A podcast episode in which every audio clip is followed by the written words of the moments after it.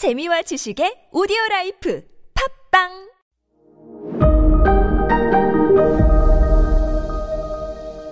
네, 여러분 안녕하십니까? 역사 스토리텔러 썬킴 인사드리겠습니다. 백제에서 누가 들어갔나? 누가 들어갔나? 서기 400년경 바로 우리가 그렇게 국사 시간에 배웠던 왕인 박사가 들어가죠.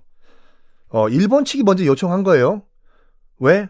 그 천자문과 논어 좀 갖고 와가지고 수업 좀 해달라고 해서 왕인 박사가 천자문 이때 처음으로 아, 천자문과 논어 같은 유교 경전들이 일본으로 들어갑니다. 그리고 이제 슬슬 한자가 정착되다 보니까 이때부터 한자를 성, 성, 무슨 뭐 last name 있지 않습니까? 성을 한자로 쓰기 시작해요. 아베, 무슨 뭐 이런 등등등등등등. 어, 덴노가요. 이때는 덴노가 아니죠. 그 대왕이라고 불리던 당시 일본 왕이 각 지방 호족들, 지방 유지들한테 옛다 선물이다 하면서 한자 성을 하나씩 하사합니다. 고려와 난데스까? 야야 무식하나더라. 너희들 이제 뭐 이제 성 하나씩 있어야지. 어? 뭐 할래? 아, 와다시가 그냥 아무거나 주십시오. 그래가지고 실제로 요게 이게 중국에서 들어온 문자랑 한자란 건데 요거 요거 하나 있으면 멋있어 보이잖아. 너는 뭐 무슨 성하고 너는 무슨 성하고 무슨 성하고 너는 소가씨라고 하고 너는 뭐 노노베씨라고 하고 성씨를 하사를 합니다. 수많은 성씨를 하사했는데 요 두 성씨 말은 꼭 기억하세요. 소가 내가 속았어요. 가 아니라 소가라는 성씨예요. 그리고 모 노노베 요 두 성씨는 꼭 기억하십시오. 곧 일본 내전이 발생합니다. 이 두 집안끼리. 그리고 어 서기 538년에 불교가 들어옵니다. 나무아미타불 관세음보살. 어디로부터? 백제로부터. 이건 뭐 일본도 인정을 해요. 백제에서 서기 538년에 불교가 수입이 됐다. 이게요. 불교가 좋아가지고 나도 극락 갈래. 나도 미륵불 한번 대볼까? 누가 기침을 하는 거야? 나는 미륵불이야. 그게 아니라 정치적인 이유로 불교를 수입을 했어요.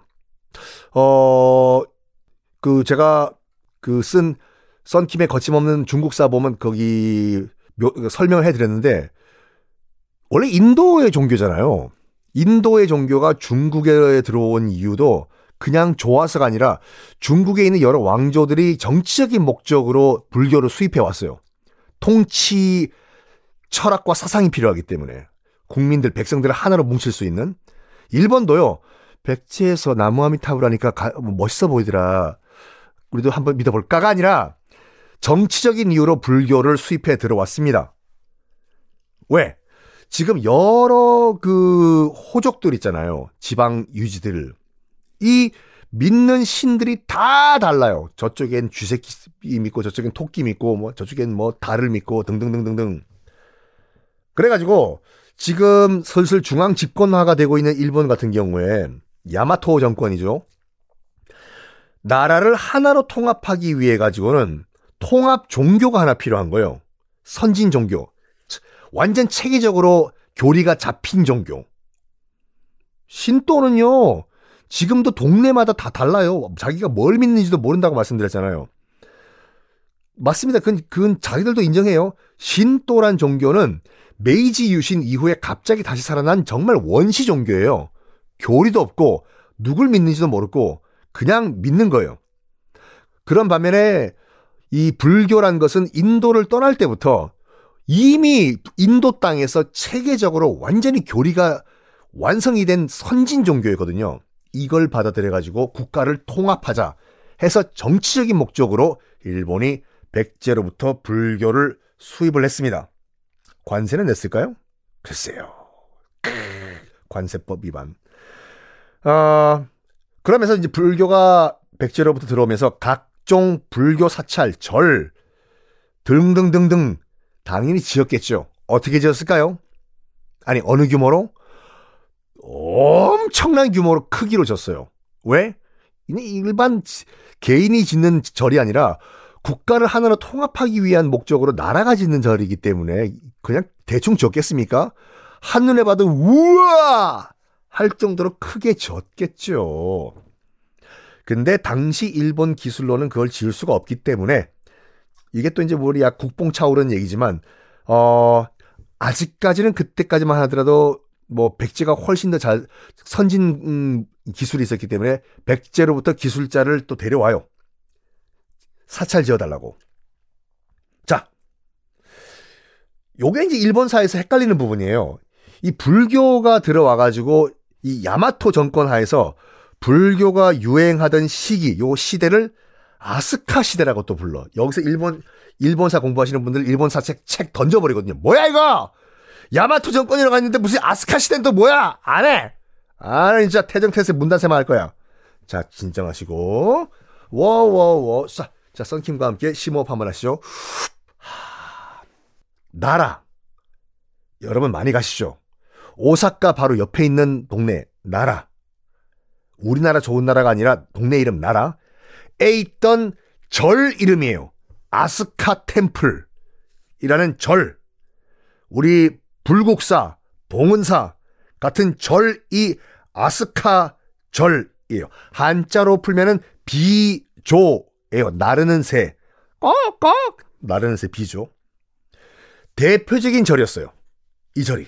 당시 고때 지어진 절들 가운데서 가장 대표적인 사찰.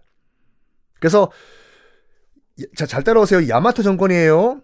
야마토 정권 하에서도 요 시대를 아스카 시대라고 부르는 이유는 뭐냐면 불교가 확산되면서 불교를 가장 대표했던 절 이름이 아스카 절이기 때문에 아스카 시대라고 부릅니다. 여기서 포기하시면 안 돼요. 자, 다시 한번 정리해 드릴게요. 아직까지 이때는 일본이란 나라는 없어요. 공식적인 국호는 왜 해불러가 아니라 왜예요.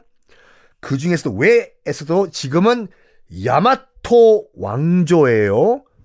그 가운데서도 야마토 왕조 가운데서도 지금은 아스카 시대예요. 제가 또 핏대를 올리냐? 굳이 비교를 하자면 여러분들의 이해를 위해서 한국이란 나라의 조선 왕조 가운데서도 지금은 영정조 시대다. 이렇게 보시면 돼요. 대충 이해가 되시나요? 왜란 나라잖아요. 한국이란 나라에서 이쪽은 야마토 왕조죠. 조선 왕조 가운데서도 이쪽은 아스카 시대죠. 이쪽은 영정조 시대. 더 이상 쉽게 설명을 누가 가까이 하면. 저도 참 대단해요. 이러고 이걸 이걸 이렇게 해내네. 음. 자, 어쨌든 야마토 왕조 가운데서 지금 불교가 흥한 아스카 시대입니다. 어떻게 발전해 나갈까? 다음 시간에 공개하겠습니다.